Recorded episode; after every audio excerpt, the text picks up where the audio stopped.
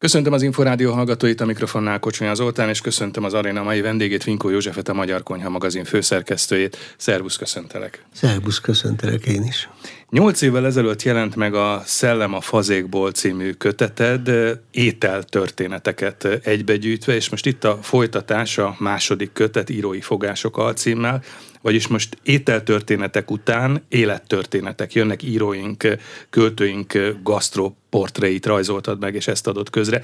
Azért mondhatjuk, hogy ez szerves folytatása valamiképpen az első kötetnek? Persze. A, amikor az ember gasztrotörténeteket ír, akkor már a szóban benne van, hogy ez valakivel megesik. Na most hát rengeteg történetet följegyeztek, főleg kávéházi történetet, de de piaci történetet is az írókról. Ilyen értelemben tehát mindig súroltam őket, csak nem mélyültem el benne, mert elsősorban az ételekre koncentráltam, az ételek történetére. És aztán, ahogy az elmúlt 15 évben már ugye beteg lettem, mert minden könyvből kilóg valami cédula, és mutkor kérdezte a feleségem, hogy megrét olvastam, hogy, hogy miről szól. És akkor mondtam, hogy Hát, hogy miről szól, azt nem tudom, de kaeni pacal teszik a megré, és almabort tiszik hozzá. És akkor mondta, hogy te most már beteg vagy, csőlátásod van. Ez a szakmai ártalom, igen. És e, e, ugye gyakorlatilag a 127 kötetes jókaiból katakönyöke, bakagombóc, stb. Tehát, tehát az ételek és az esetleges receptek, történetek, leírások mentén kialakult, hogy miért nem nézed a másik oldalról is? Miért, miért csak az ételek felől nézed? Miért nem nézed meg a fogyasztó felől is? És ugye rengeteg történet rajzolódik ki. Hát most nem csak Karinti, vagy Mixát, vagy Jókai, mindenkinek vannak élet és étel történetei. Egyébként egy írói portréhoz hozzátesz sokat az, hogy mennyire tartotta fontosnak az étkezést, milyen ételeket fogyasztott, hogyan írt az ételekről. Egyáltalán megközelíthető egy író a gyomra felől? Hát ez, egy, ez az alapkérdés. Ha Zolára, a Párizs gyomrára gondolsz, vagy Proust Madlennyére, akkor vannak olyan nemzetek, ahol a gasztrokultúra ugyanolyan része a, a közgondolkodásnak és a közbeszédnek, mint az öltözködés, a stílus, a sport, és ezek, ezeknél a nemzeteknél nem csak az evésről vagy a főzésről beszélnek és írnak, hanem a, az étel kritikát is kritikatárgyává teszik, tehát a főzésről való beszédről is beszélnek, nem is beszélve ugye az alapanyagokról, a piacról, hát egy articsókáról órákon keresztül tudnak vitatkozni, hogy, hogy az, az, az melyik a, mikor kell sötét bordóba átmenni, mikor lehet, mi ez a pillanat, osztriga, és így tovább.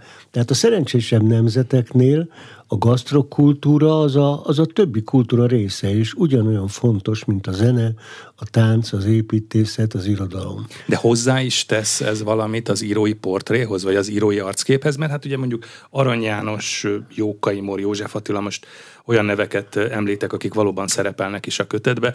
Olvassuk, ismerjük a műveiket, tanultuk az iskolában az élettörténetüket, kivel barátkoztak, kit szerettek, kit foglaltak versbe, kit verseltek meg, vagy kiről írtak, de hogy mit tettek, arról nagyon kevés szó esik, vagy alig esik szó az irodalom történetben. Szóval ez az ő portréjukhoz azért egy fontos kiegészítő elem lehet? Hát ezt majd eldöntik az irodalomtörténészek és az olvasók. Az egészen bizonyos, hogy az irodalomtörténet egy-kettő kiemelt embertől eltekintve egyáltalán nem foglalkozik ezzel. Igen, mondjuk József Attilánál tudjuk, hogy nagyon sokat éhezett, és mindig éhes tudunk, volt. Semmit de... nem tudunk József Attila étkezési szokásairól. Ha, va, ha valakit az irodalomtörténet kiemelt, és de ott se nagyon írtak, egyetlen monográfia nem született Kródi Gyula esetében, ugye közhely, hogy ő ínyenc volt, és közhely, hogy ő sokat írt ételekről, Ilyenkor mindig megjelennek, tudod, ilyen bot csinált a gasztronómusok, én gasztrobubusnak hívom őket, akik a Híres írók híres ételei című köteteket összeszerkeztik, és akkor előjönnek a csekonics saláták, de melyik csekonics? A báró? A testőr? Fogalmuk nincs. Tehát gyakorlatilag nagyon-nagyon kevés irodalmi, gasztro szempontból nézett munka, cikk született. Egy kezemen meg tudom, vagy két kezemen meg tudom számolni azokat az írásokat. Könyv, könyvet egyet sem ismerek. Talán Fehér Béla működése egy kicsit ebben a tárgykörben van, de az is inkább gasztrotörténet. Na most a kérdés, hogy a gyomor felől nézve egy portré mennyiben változik, hát döntsd el magad, mondom a kulcsszavakat. Ha valaki gyomorbeteg és sipolyjal él az oldalán, mint Arany János, akkor nyilvánvaló, hogy amikor az akadémia főtitkára 14 éven keresztül és a pirosposgás urak man minden áldott nap mennek zabálni, akkor ő ott hogy érzi magát? Ezt soha senki nem gondolta végig, hogy Arany János lírájában miért, vagy, vagy akár a leveleiben miért játszik ez szerepet. Hát ha az ember akár a szózat paródiájára gondol, hasadnak rendületlenül légy híve, ó magyar. Nem hazádnak, hanem hasadnak. Vagy a, a nagyidai cigányokban nézd, hogy fal zabál a néped akkor gyakorlatilag nagyon hamar rá lehet döbbenni arra, hogy arany hát ha nem is azt mondom, hogy utálta az ételt, ugye harmattal mosalkodott, meg bivajtejet ivott pirítossal, de hát az ő, ő életében a, az étkezés és a gyomor az egy ellenség volt, az egy negatív példa volt. Diétáznia kellett egész életében tulajdonképpen. Hát húst egyáltalán nem ehetett. Így fogalmaztam meg, hogy nem mert élni, mert élni akart. Mm. És ez ilyen szempontból érdekes, mert az áj, váj, máj, valami mindig fáj. Megdöbbentem, amikor elkezdtem úgy keresni az életműben, hogy panaszkodást, rengeteg panaszkodást írt, amit nem emeltek ki soha. Például ö, ö, úgy serceg a fülem, mint a tűzre, mint a nedves fa a tűzöm. Mm. Töménytelen ilyen jellegű panasza van, tehát őt foglalkoztatta ez a kérdés, ez a probléma, és ezt az irodalomtörténet nem tárta még fel, hogy ennek alkotás lélektani szempontból volt-e szerepe. Vagy milyen hát, összefüggései lehettek. Így van. Uh-huh. A, ugye örök kérdés, Helta írta, hogy melyik a jobb költő. A gírhes költő szerinte mindig jobb, mint a kövér költő, mert a kövér költő megalkuszik. Na de hát itt még valószínűleg Petőfi is derékban vastagabb lett volna, ha tovább él, ugyanúgy, mint Vörös mm. Marti. Adi, Adinak is, ha megnézed a késői fotóit, hát ott azért mutatkoznak vállas pocakok. Igen, csak talán a irodalom történeti tanulmányaink alapján hajlamosak vagyunk úgy elképzelni, vagy szeretjük úgy elképzelni az írót, vagy a, különösen a költőket, hogy ülnek egy padlásszobába, gyertyafény vagy gyertyaláng mellett kikönyökölt ingben, és többnyire éheznek. Hát igen, hogy serclit morzsolnak és egyebek. Hát ez, ez, ez, ez bizonyos költőkre, meg bizonyos korszakokra igaz. József Attila valóban egész életében éhes volt, és ha összeszámolod a verseit, amiben é, é, három napja nem eszek se sokat, se keveset, ilyen, száz ilyen hivatkozás van. A másik, ami meghökkentő, hogy a gasztronómiai horizontja milyen szűk. Paprikás, krumpli, Ugye ez a híres levél, amit nagyon sokáig félreértettek, ő 1926-ban Párizsban volt, egy évet ott, három évet ott töltött, és József Jolán küldözgetett neki csomagokat. De ez, ezekben a csomagokban mindig butaságokat rakott, olyan pulóvert, amire nem volt szükség, és amikor már a harmadik vagy negyedik csomag után neki portót kellett fizetnie, akkor írt egy tréfás levelet a nővérének, hogy ne küldj nekem csomagot, mert, mert nincs belőle hasznom, de ha küldesz mégis csomagot makóról, mert nem bírod megállni, akkor küldjél bablevest kolbász reszelékkel. És akkor ezen gondolkodtam, hogy mi a fene az a korbász reszelék? Hát valójában ezt elírták az első kiadásokban, csak később korrigáltak, de az interneten azért természetesen reszelékként megtalálod, ez kolbász szeletkék voltak. Mm.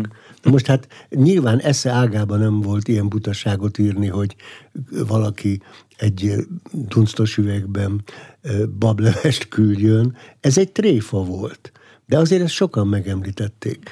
Az viszont nem tréfa, és ezt Cserépfalvi Imrétől lehet tudni, hogy amikor megtudta a Szakálos nevű szobatársától, aki mindig horkolt, és ezért a nagylábújára kötött egy madzagot, és mindig megrántotta, hogy ne horkoljon, hogy akkor még Párizs olyan volt, hogy nem csak szőlőtőkék voltak a Montmartron, hanem a kecskenyájat lehajtották. És ahogy lehajtották a kecskenyájat, kijöttek az emberek edényekkel, és ott megfejték a kecskét, és meg is itták a tejet. És ez annyira tetszett József Attilának, mert a szakállas néha elment, hogy ő is mindig azt mondta, hogy ő is fel fog kelni négy vagy öt órakor, és ő is elmegy. Na de hát egy poéta hajnali négykor vagy ötkor hmm. soha nem kelt fel. aztán lemaradt a kecsketejről József nem Attila. kecsketejet. Említettünk neveket már a, a könyvből, most ugye 20 portré került be ebbe a kötetbe. Lehet azt tudni, hogy miért pont ők, vagy vannak, akik kimaradtak? Mert vannak a kötetbe bekerült portrékban, ugye vannak köztük ínyencek, étkezésről, ételekről, gyakran és sokat írók, de hát vannak, akik egyáltalán nem, foglalkoztak a gasztronómiával, és nem foglalkoztatta őket a gasztronómia a műveikben sem. Szóval nagyon vegyes a, a kép, de miért pont ez a 20 portré? Hát most mondhatnám triviálisan úgy, hogy mert ez az elmúlt 15 évben valahogy valamilyen évforduló, vagy valaminek az ürügyén kellett a heti válaszban, ahol volt ugye a Szellem a fazékban, bazékból rovatom, kellett írni róluk, és kénytelen voltam foglalkozni velük. De azért az igazság nem ez. Az igazság az az, hogy hát én nem tudok olyan íróról, költőről, akinek ne kellett volna enni. Mindenkinek kell enni. És ez már önmagában egy, egy lehetőség írni arról, hogy, hogy a sorrend, hogy mit teszik, főze, érdekli-e, bekukkant-e a konyhába, megemeli a fazekat, érdekli-e a dolog, érdeklik-e a főzés technikai folyamatai, kimegy-e piacra, vásárol-e. Ugye Csukás reggeltől estig piacozott. Karinti imádta a piacot, de én is olyan típus vagyok, aki, ha elmegyek egy városba, akár még csak Velencébe is, akkor a Rialtó piac az első, a halpiacok a, a, a dinnye piacok régen, ugye a halas meg a dinnye kofa kiab, kiabálása. Ezek ugye, akik csak plázába járnak, egy átlag menhetteni fiatal hölgy nem tudja, hogy mi az, hogy kofa. Nem tudja, hogy mi az, hogy alkudozás. Nem tudja, mi az, hogy baboskendő. Na most ezek az írók azért mind tudták kivétel nélkül, még ha nem is mentek piacra akkor is, mert ez a kötetben lévő húsz író, ez döntően a táblabíró korszak vége felé és a két világháború között működött. Nagyon kevesen vannak, akik élőíró nincs köztük, ketten vannak, akik úgy átnyúltak a mi korszakunkba, Szabó Magda meg Petri György. Petri György például, hogy bemondtam a nevet. Petri György nem evett, de főzött. Tehát, és próbált is egy szakácskönyvet írni. Hát azt az élete utolsó évében, mert kegyetlen gégerák gyötörte, ugye az volt a vicces, hogy amikor a Kokovent készítette, ő neki szerep volt az, hogy ő szakács, ő gasztronómus, ő nagy, nagy főzőmester.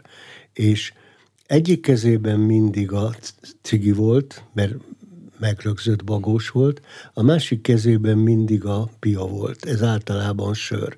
A gégerák miatt a végén már egy szalmaszál volt beletéve.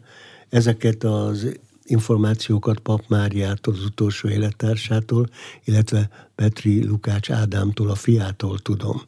Ezek nem jelentek meg különösebben az én írásémon kívül sehol. Megtermékenyítek majd néhány embert, aki ezeket ismételni fogja, de hát igazából ez elkerülhetetlen. Petri Azért akart szakácskönyvet írni, mert amikor nem ment a versírás, akkor ebbe a főzési szerepbe menekült.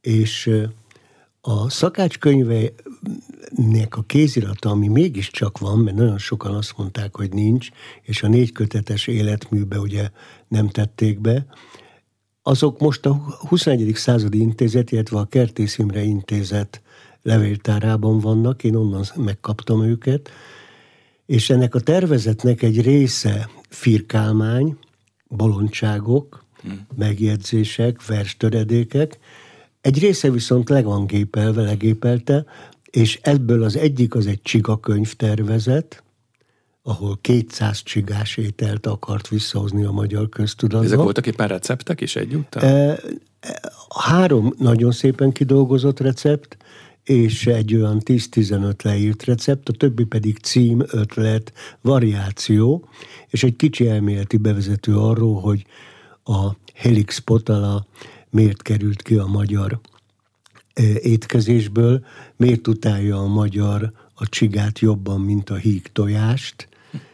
Mi ugye két dolgot utál az átlag magyar ember, az osztrigát meg a csigát, már pedig a csiga bármelyik változatában, a provanszi vagy a burgondi változatában is fantasztikus eledel, és óriási tápértéke van. Sőt, hát ugye a könyvből kiderül, hogy a 19. században ez azért úgy ott volt a, a gasztronómiában, hát a, a magyar gasztronómiában, és a Petőfi is. Petőfi, hát is Petőfi a Spelben ette a csigát, ugye ez majdnem száz százalék, hogy így van, méghozzá ecetes csigát evett, a Jókai, Jókai Morisz több helyen megírja.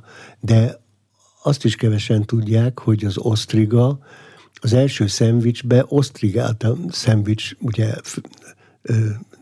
húst rakott, rakatott bele, de a szegény emberek osztrigát raktak bele. Kicsit megpirították a tüzön, és osztrigát raktak bele. Annyi osztriga volt, és lenézték az osztrigát. A csiga ugyanígy a szegény emberek étele volt. És ez például két, két olyan étel, ami megfordult. A csicsóka is nagyon hosszú ideig a szegény emberek krumplia volt, de amikor a fine dining elkezdte köretként használni, akkor átment az ott kvízimbe, a magas gasztronómiába.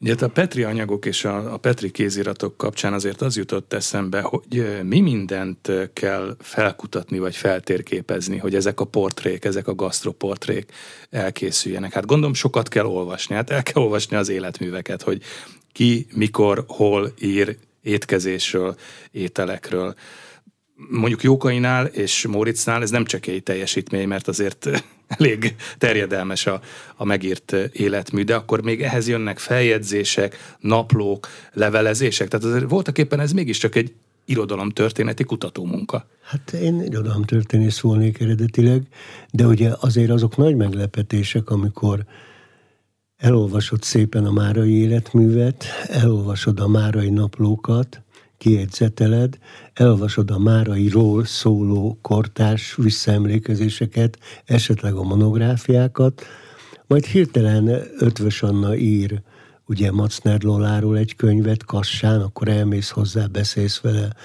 elolvasod azt a könyvet is, aztán megjelenik egy közel 2000 oldalas, vagy három-két, és mit tudom én mennyi óriási vastag kötetben a Macner Lola naplójának egy töredéke, mert Macner Lola épp úgy írt naplót, mint maga a Márai. 249 füzet került a Petőfi Irodalmi Múzeumban, abból készült ez a napló, és akkor át kell gondolnod az egészet. Tehát akár a Gundel palacsinta problémáját, a Gundel Márai palacsinta problémáját, akár a, az úgynevezett eltűnt szakácskönyvet, amiről a 69-es naplójában már értekezik, hogy belalapoztam el receptkönyvébe.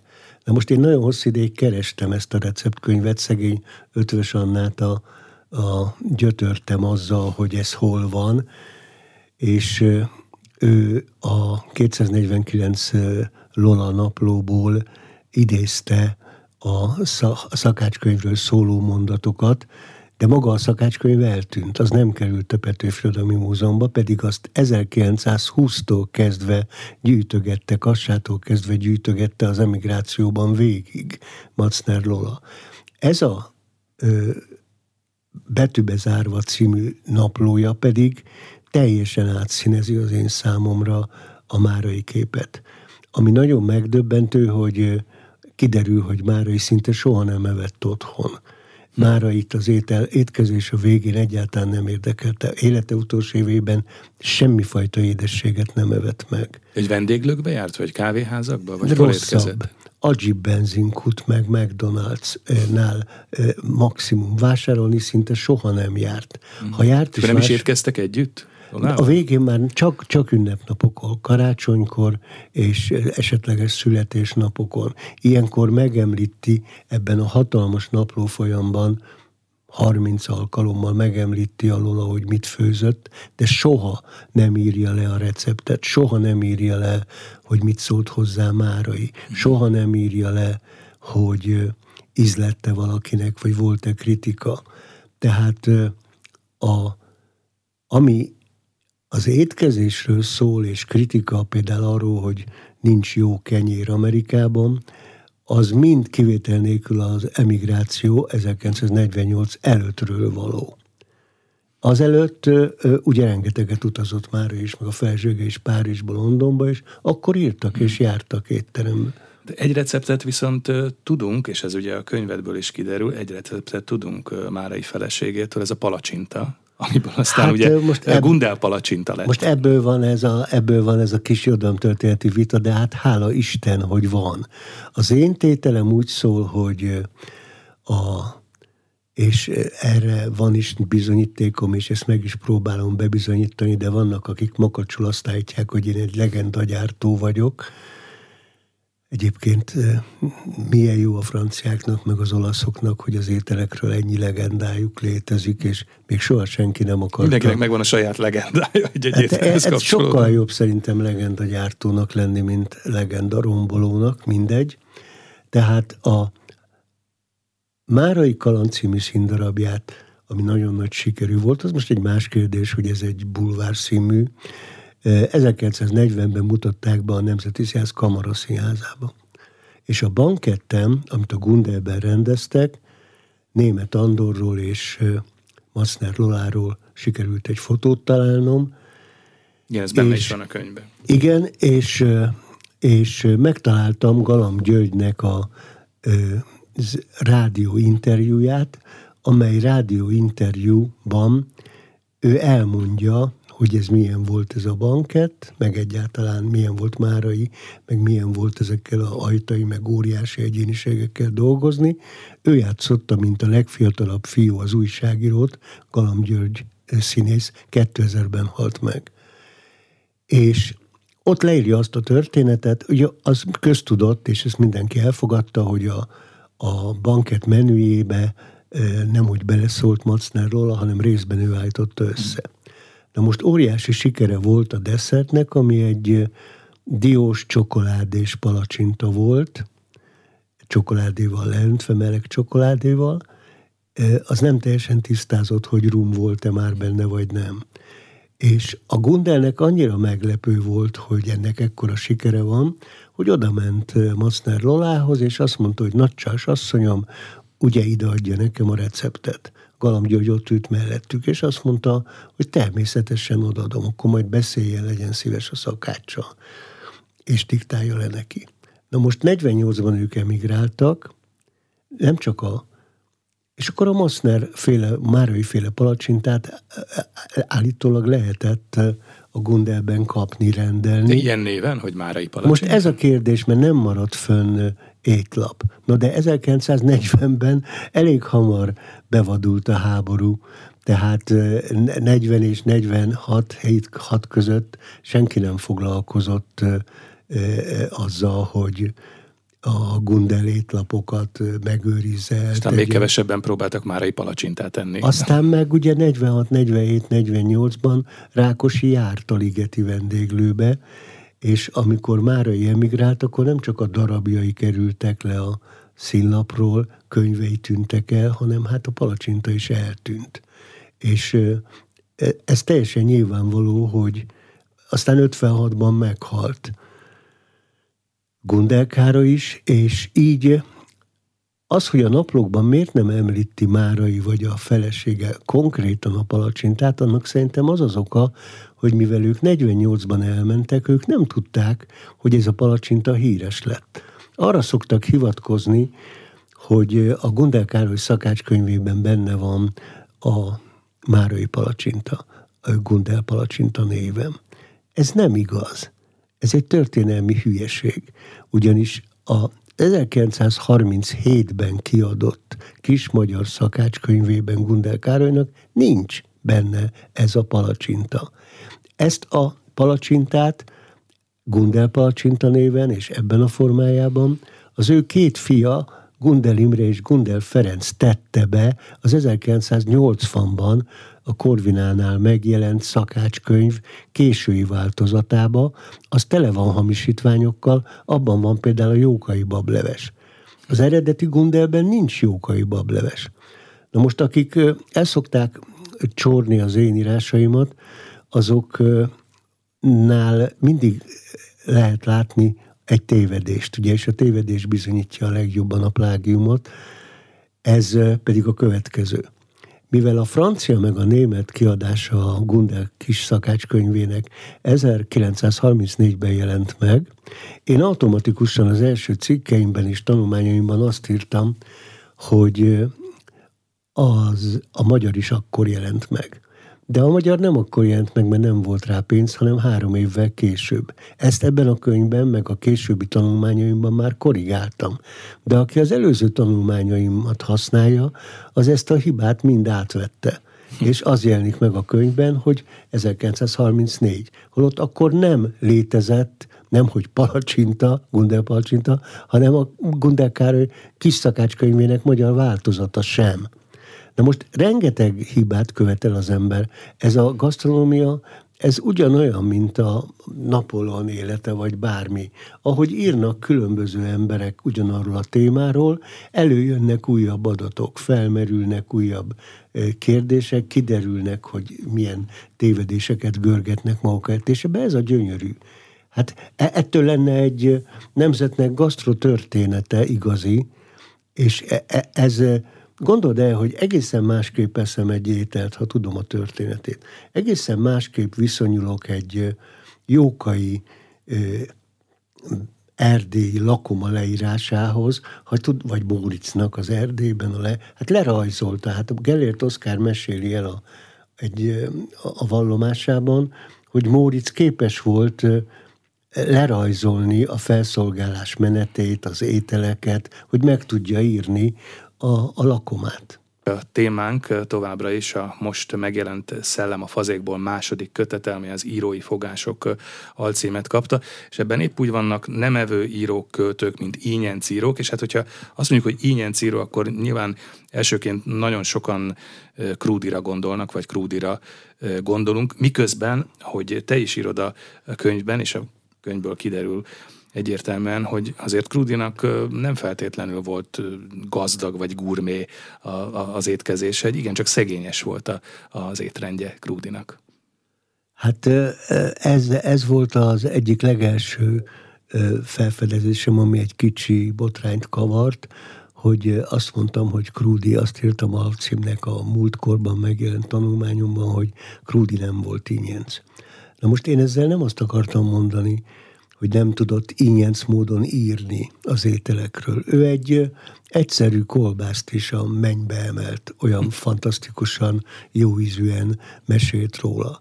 És természetesen főzött farsangilevest, amiben csíkot, réti csíkot tettek, amitől az asszonyok kiszaladtak a konyhából, mert a csík sikoltozott, ahogy a levegő kiment a, a, a páncéljából, vagy nem tudom, minek nevezzem, a kopoltyújából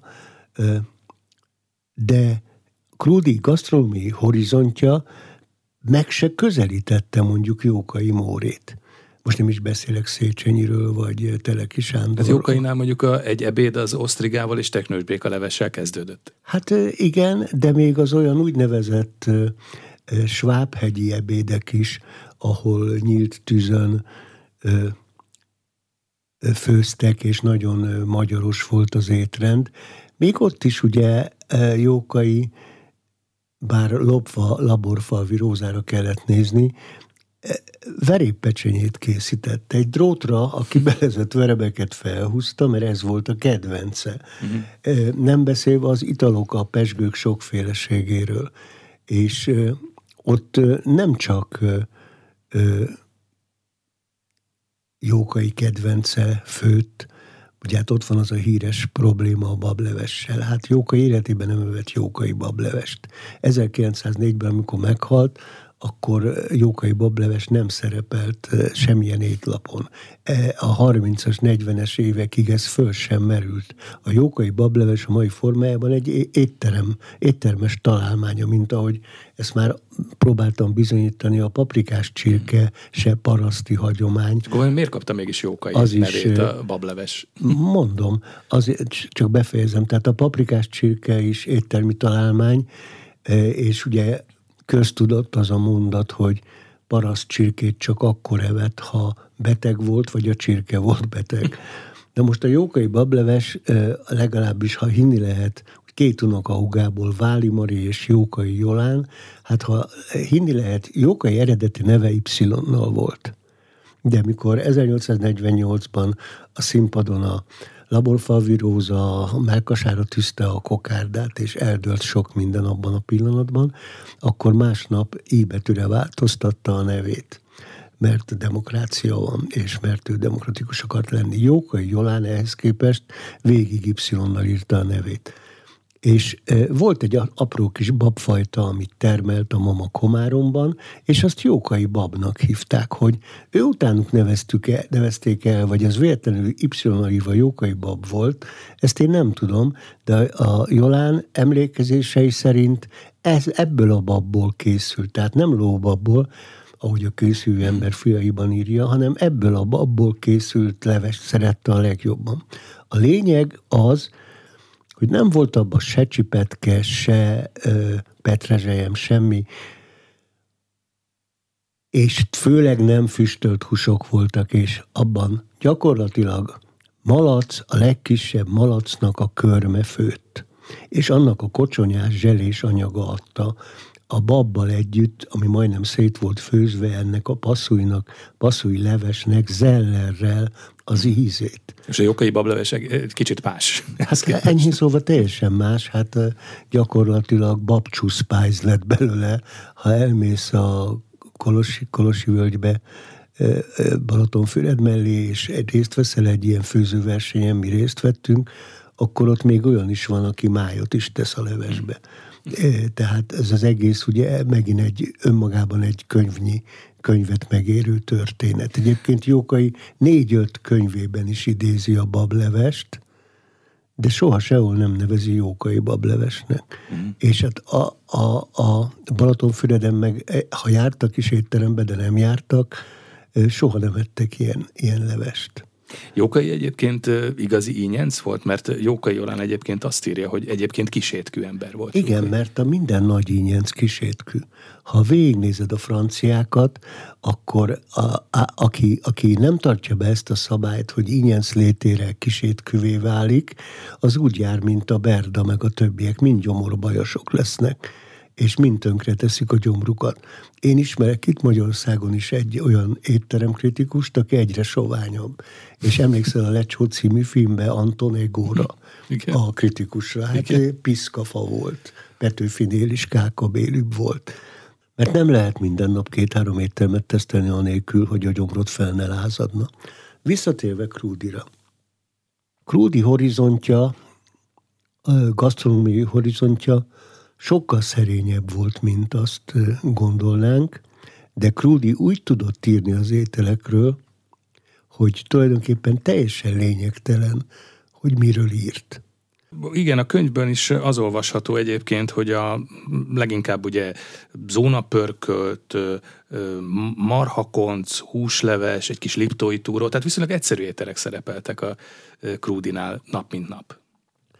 A Krúdinál nem lehet nem észrevenni, hogy életének egy első, második felében egyáltalán nem foglalkozott ilyen szinten az evéssel. Életének utolsó néhány évében jelentek meg a legjobb gyomornovellák, és... Igen, ez már 20-as évek, ugye? Hát nem úgy 20-as évek, ez már a 30-as évek. 20, 33-ban 29, így van. 29, 30, 31, 32. 31-ben a saját költségén adta ki az Életálom című hmm. kötetét, és ebben van a legtöbb ö, ismert ö, gyomornovella, vagy hasnovella, én így nevezem. Ö, a szimbát történeteket ugyan végig kíséri az étkezés, és az étkezés természetesen a boldogságnak, a jómódnak, a nőhöz való viszonyának a jelképe, és teljesen nyilvánvaló, hogy, hogy a gasztronómia és a szerelem összefonódása az életműben a nosztalgiával együtt óriási szerepet játszik, de Krúdi nem főzött. Kettő, Krúdi nem írt recepteket. Krúdi nem írt szakácskönyvet. Ezt mindig összetévesztik. A recepteket Krúdi Zsuzsa fűzte a mm. kötetek végére, és ilyeneket írt benne, hogy ha gázzal főzzük, akkor gyorsabban megvan. Könyörgöm, 1933-ban Óbudán nem volt még bevezetve a gáz a templom utca 15-ben, ahol Krúdi lakott. Kettő, nem hogy gáza nem volt, villanya se volt, meg kikapcsolták. Krúdinak már ruhája se volt. Az utolsó másfél literes csattos kövidinka üveg ott maradt érintetlenül az asztalán, amikor meghalt. És a kezével ezt a halott kém jegyezte fel, fügét mutatott a világnak, kapjátok be, ez ezt jelentette. Tehát szó nincs arról, hogy Krúdi szakácskönyve. Volt olyan kötet, amiben a novellák közé fölvették a Krúdi Zsuzsa, ugye a második házasságából való hmm. harmadik lánya, mert három lánya meg egy fia volt. De ezek az utólagos visszaemlékezések visszaemlékezések és emlékiratok vonták Krúdi köré ezt a legendát, hogy, a, hogy az író és a, az, az ételek és a nagy gurmé író? Hát egyrészt, egyrészt olyan csodásan ír a legegyszerűbb ételről, olyan fokon emeli meg a színvonalát, hogy az ember zavarba jön, mert egy körözött vagy egy liptai turó az ő elmesélésében fölír az osztrigába. Kettő, a lánya nagyon tudatosan építette ezt a mitoszt fel. Tudnélik, úgy, ahogy ma is sokan megpróbálják a könyveiket azzal eladni, hogy recepteket tesznek bele, hát a Krúdi Zsuzsa becsempészte ezeket a recepteket, ravaszul odaírta, nem azt írta oda azért, ennyi esze volt, nem azt írta oda, hogy Krúdi Gyula saját receptjei, hanem receptek a Krúdi család hagyományából. Tehát tulajdonképpen ezek a receptek lehettek akár az ő, akár a mamájának a receptjei. De hát maguk a receptek is végtelenül egyszerűek. Egyébként a Huszárik Zoltán rendezte csodálatos Szimbát film is lehet, hogy hozzátett mindehez, mert ugye szerintem mindenkinek, a, aki emlékszik a filmre, az első jelenet az az, amikor Szimbád Vendelinnel a pincérrel beszélget, és közben étkezik. Most tehát ebbe ez a legviccesebb, hogy ez, ez, ez nem Szimbád történet. Ez Isten veletek boldog velteinek címmel egy novella, ahol a Latinovics által megalkotott figura nem Szimbád, hanem egy hizásnak indult őszülő vidéki ö, úriember, aki ezt az egész rendelést így végig viszi.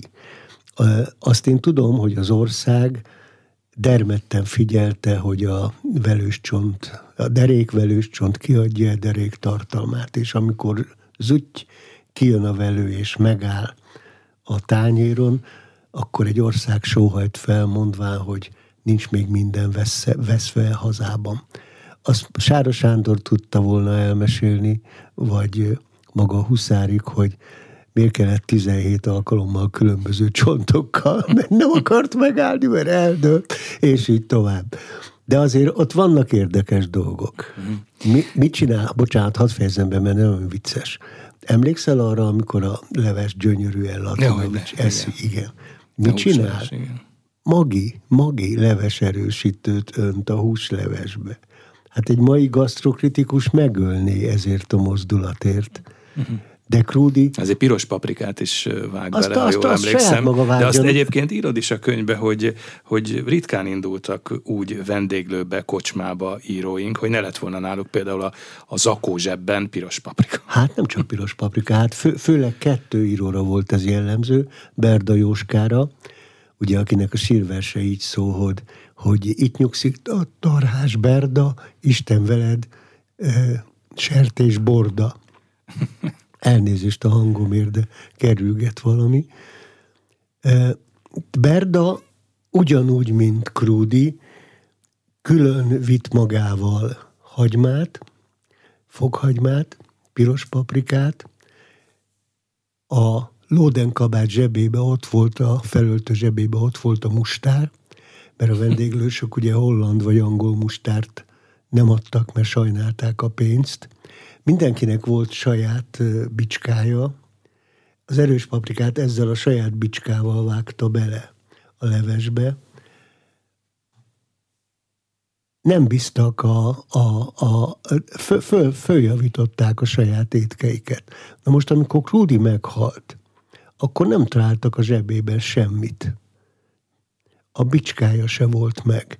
És tudod-e, hogy miért fragban temették el? Nem nagyon volt, talán két, két öltönye volt meg ez a frak. Igen, de mindent végén. beadott az aciba a végén már, de a frakkot nem vette be az acis. A méret mert, miatt? Mert ő két méter magas igen, volt. Hát ugye magas, magas hát azt a frakkot nem lehetett volna igen, eladni. Ezért temették el frakba.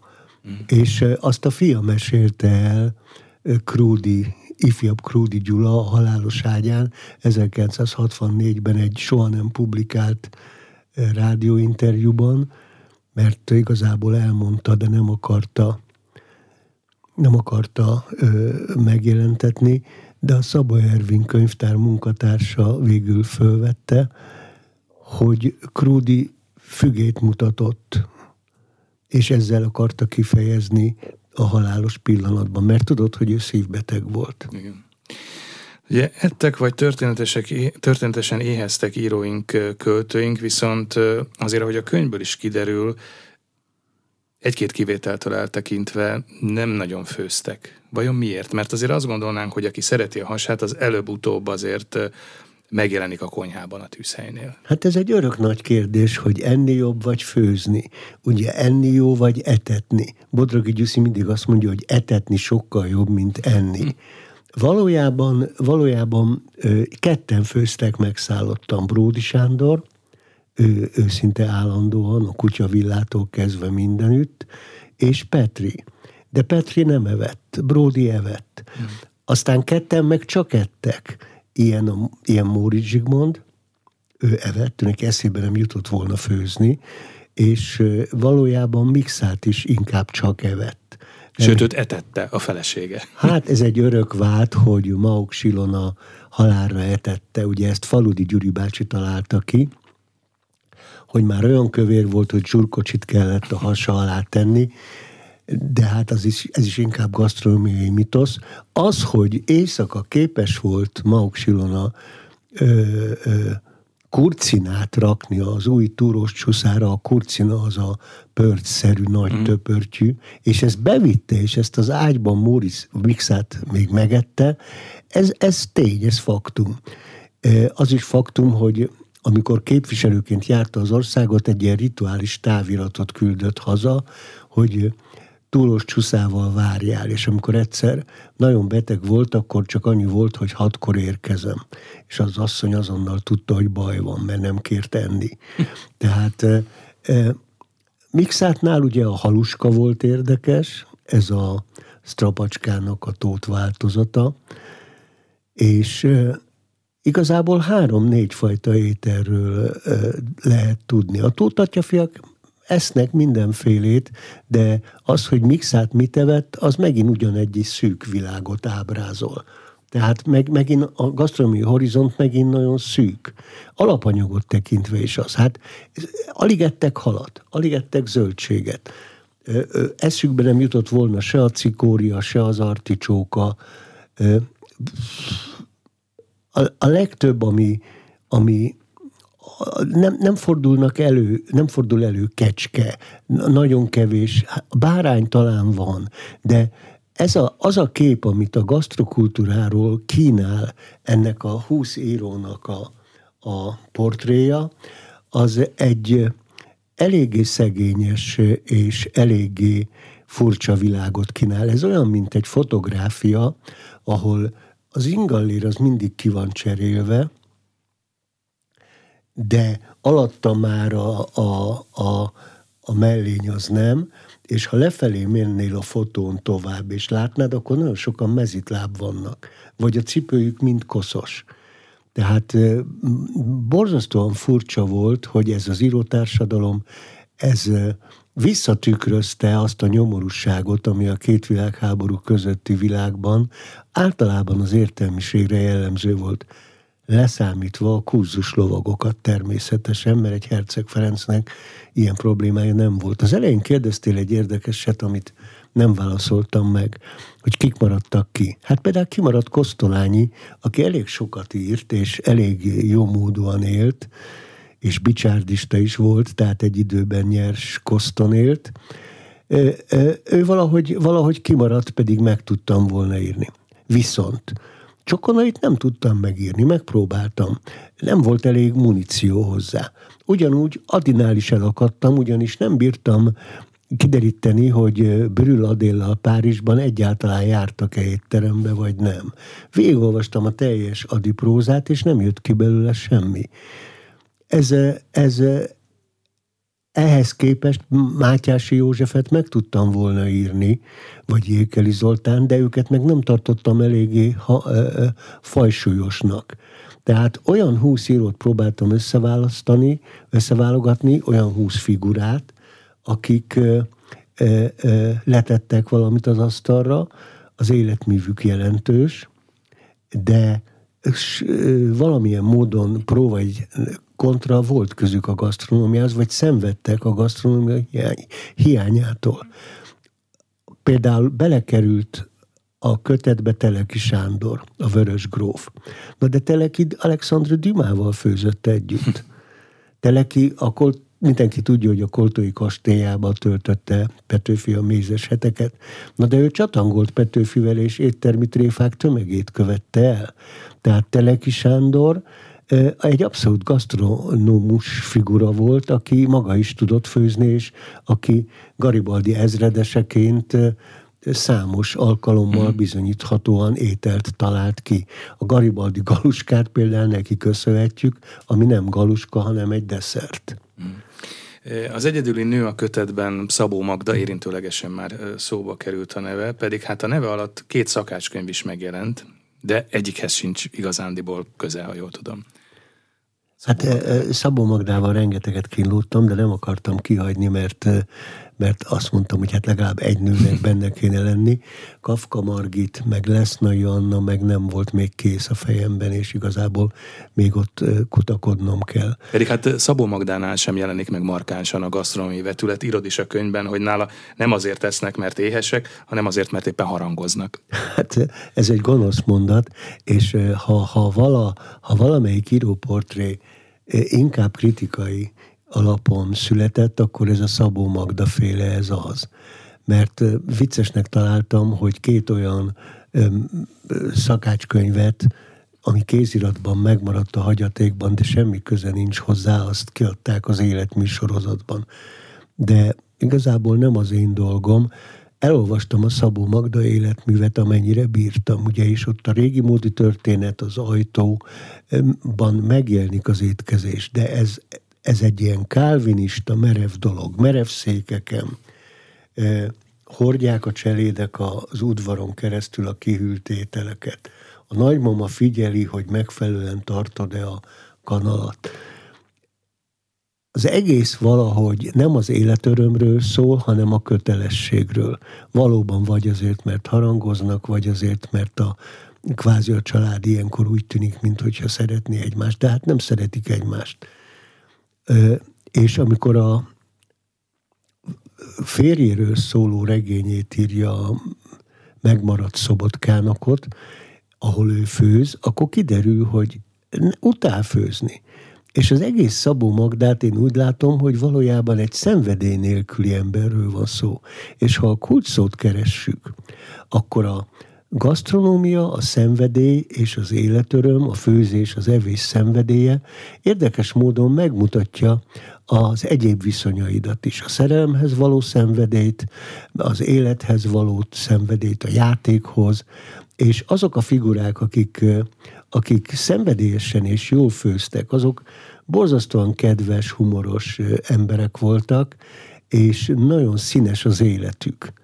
Azoké, akik kákabélű gyomor beteg mód viselkedtek, és az étkezés semmifajta örömöt nem jelentett, azokat, azoknak az életművében hiányzik egy színfolt. És ilyen értelemben igenis hozzátesz egy-egy gasztroportré ahhoz a képhez, amit az irodalomtörténet az adott íróról ki, ki, kirajzolt. Árnyalja és gondolkodásra késztet. Hát minden esetre Ínyencek és Kákabélőek gasztroportréi az Írói Fogások című kötetben, ez a Szellem a fazékból második kötete, és már a könyvesboltokban egy nagyon gazdagon illusztrált, gazdag képanyaggal megjelenő kötet. Erről beszélgettünk az elmúlt órában Vinkó Józseffel, a Magyar Konyha magazin főszerkesztőjével. Köszönöm, hogy eljöttél hozzánk, köszönöm a beszélgetést. Én is köszönöm.